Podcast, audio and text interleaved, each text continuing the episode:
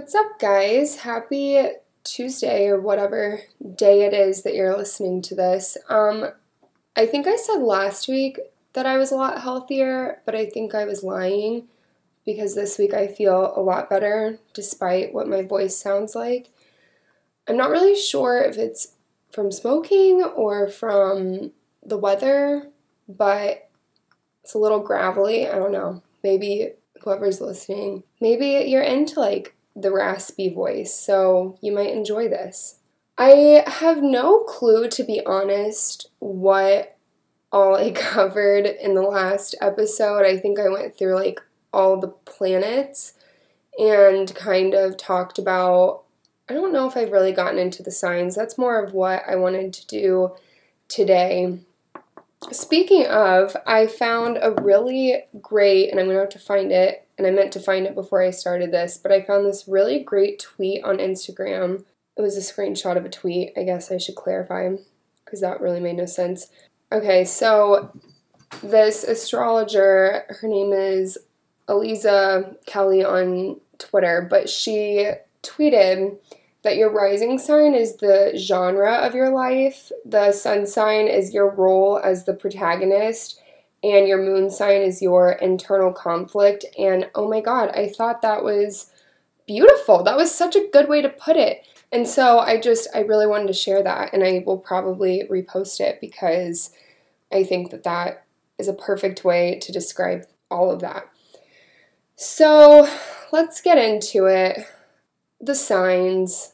I've mentioned, I know in things that I've posted, and I've probably mentioned it speaking to, but there's 12 signs, and I know I've been using the clock analogy, just like there's 12 numbers, there's 12 signs, and there's three, I don't even know actually what uh, modes, I guess, three modes for each sign to be classified. There's there's cardinal, fixed, and mutable. And cardinal, which is Aries, Cancer, Libra, and Capricorns, those are the initiators of the zodiac.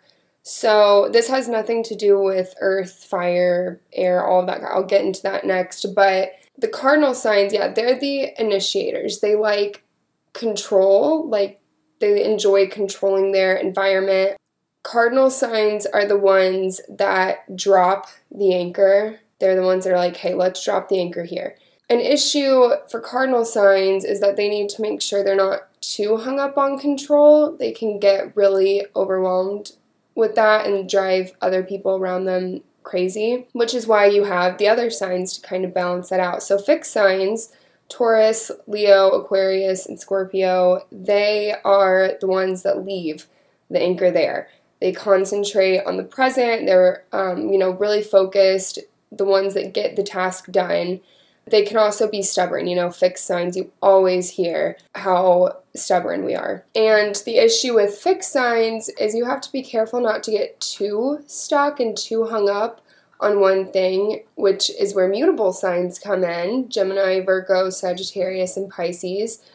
They're the ones that have the easiest time letting go and encourage change. They're the ones who reel in the anchor and they're like, all right, it's time for us to move on. But they they kind of need security in a in some form. Um, it obviously manifests itself differently in every individual, but usually they're they're looking for security in some way or another. So those are the three modes. Again, cardinal drops the anchor, fixed sign kind of leaves the anchor, and mutable signs are the ones that reel it in and move. You have the initiator, you have the ones that do the task, and then you have the ones that, you know, are really good about knowing when it's time to change course.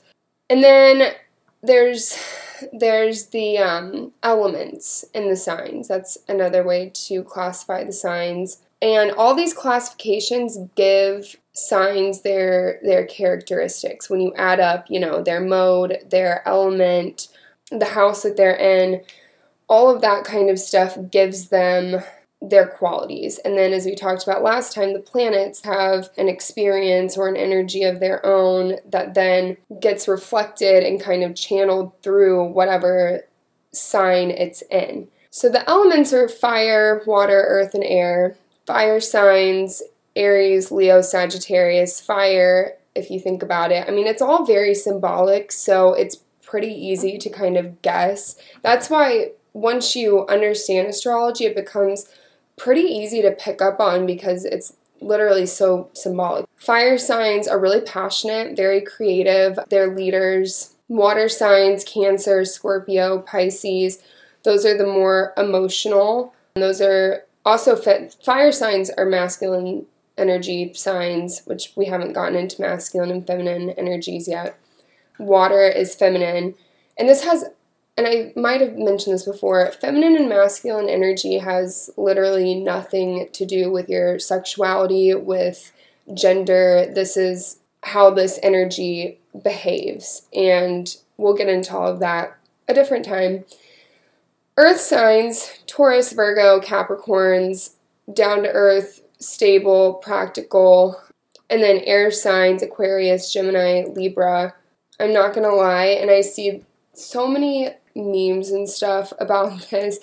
Air signs are kind of tricky to describe, which I think is funny because I have so many air signs in my life, which is the sign I have the least of. None of my inner planets fall in any air signs, so I've compensated for that. I surround myself by air signs. I mean, if you think about air, they're just it's kind it's hard to describe. I don't know. They just they're very busy people. They're not really ones, at least all of the ones I know, they're not really I mean, they might, you know, chill out for a little bit, but it usually doesn't last long. They're they're the doers, I would say, of all the signs. They're just busybodies. So I did a bit more research because last week I admitted I really did not, I had just discovered the whole angles thing in astrology with, you know, your ascendant and your descendant and all of that, which if I ever say ascent, I, for some reason, ever since I really got into this, have called the rising sign an ascent, but it's ascendant and then you have your descendant. But anyways, the point is is I looked into this more because I wanted to talk about it since it's really cool, but then I wanted to come back and kind of explain it more because I didn't obviously know enough then. So basically, your ascendant, which your rising sign, the genre of your life, that's the first angle of your chart. It's the cusp, it's the beginning. That is where your first house will be, which everyone's cosmic clock, where a normal clock always, you know, usually it starts at midnight. That's the new day. Everyone's cosmic clock is individual, and the beginning of your clock starts wherever your rising sign is that sign was rising over in the east at the exact time you were born, and that creates the beginning angle, the starting point for everything else, and gives you all of those angle points your descendant, your midheaven, your IC, which stands for some Latin word that I'm not even going to try to pronounce. I read somewhere that your rising sign is it's like the cover of your book and then the opposite of that, if you remember, is your descendant, and that is your partnerships. We all have that in us, this this need for someone else. And that is where your descendant comes in. So that's a fun one. And it's not even just for marriage and all of that. Like this, if you're wanting to go into business with someone, if you just any type of relationship, this is a really good kind of area to look at.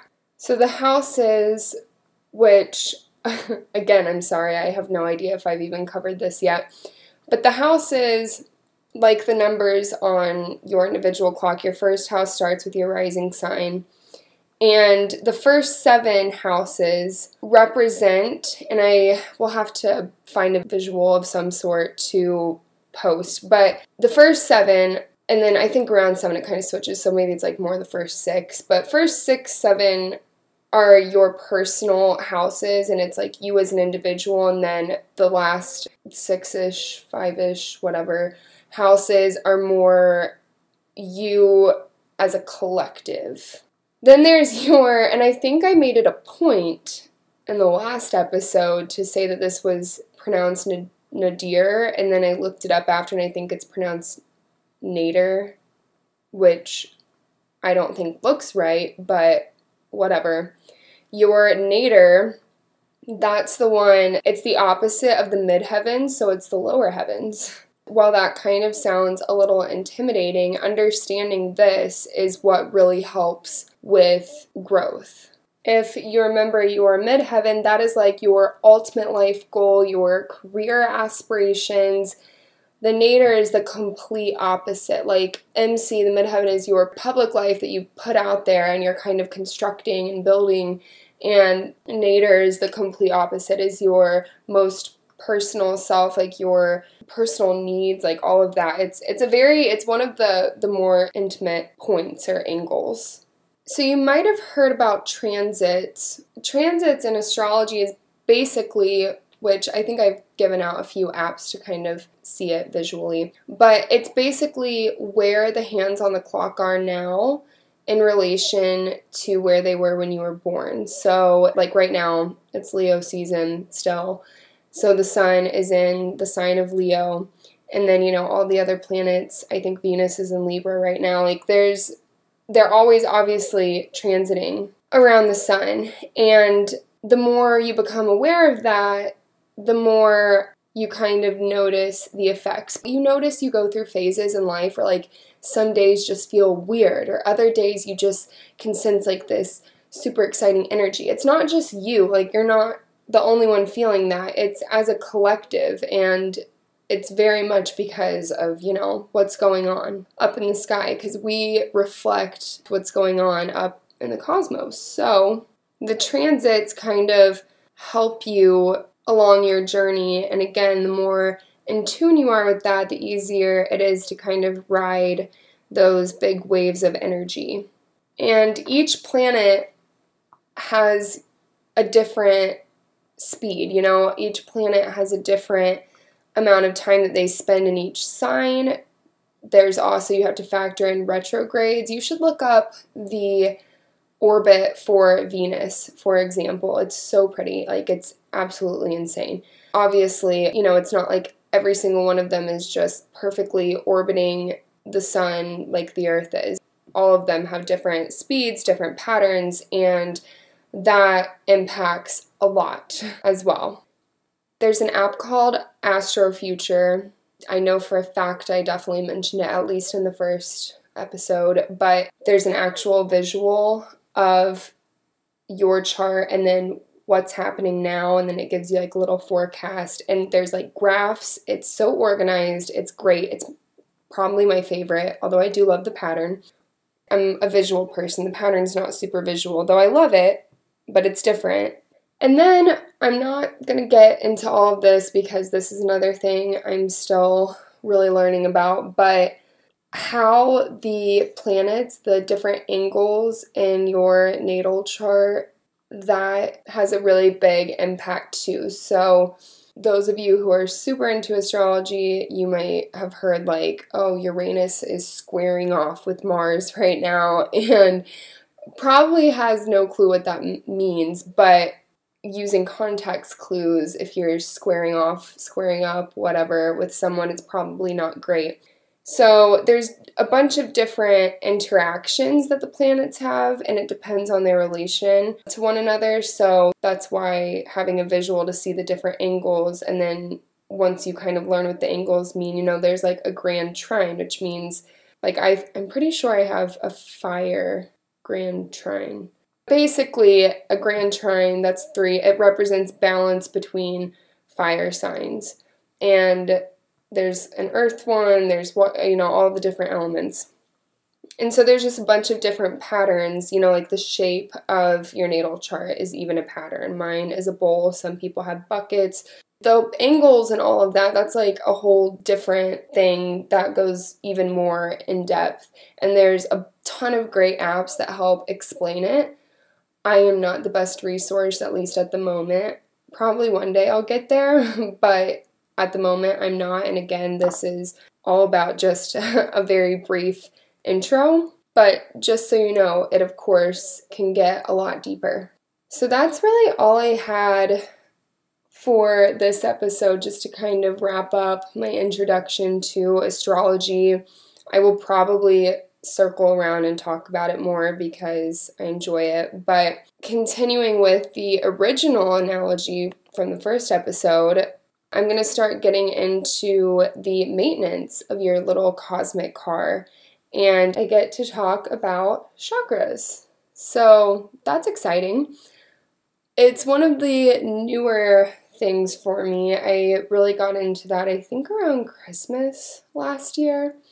But it's again more kind of Eastern philosophies regarding our physical bodies and how that ties into obviously a lot more than just our Western view of of health, which that's a whole tangent I can't wait to get into because I love health and all of that kind of stuff. So I'm really excited to get into that and probably some more philosophical ideas. There's a really good book called The Web That Has No Weaver, which explains like traditional Chinese medicine, and it's so fascinating. It, it's basically like the medical world is combined with philosophy, and it's great. I love that. So I'm super excited to get into that. I was thinking about what little message I had for for people this week and I don't know if I really have anything specific to be honest. I've had a really busy weekend and I really like to kind of meditate on that kind of thing. But I will say I read The Alchemist for the first time. Super famous. A lot of people have hopefully probably read it. But if you haven't, oh my lord, please, please get it. Please pass it along. It's not necessarily meant to keep. It's one of those things that you want to give to as many people as possible. Great book. So good. Really is in line with why I wanted to even start this because I think self discovery, one, is so much more complex and deeper than you even realize at first. But it is just so important, and especially right now with humanity at this very particular time, it's it's more important than ever. And I think a lot of people are at a very critical point of needing something more, needing to discover themselves. And that's just a really really beautiful metaphor, but it's it's deeper than that. I don't even know how to describe it, but it's it's great. And then I'm also reading the Celestine Prophecy. I haven't finished it, but I am loving it so far, so that's another really great one.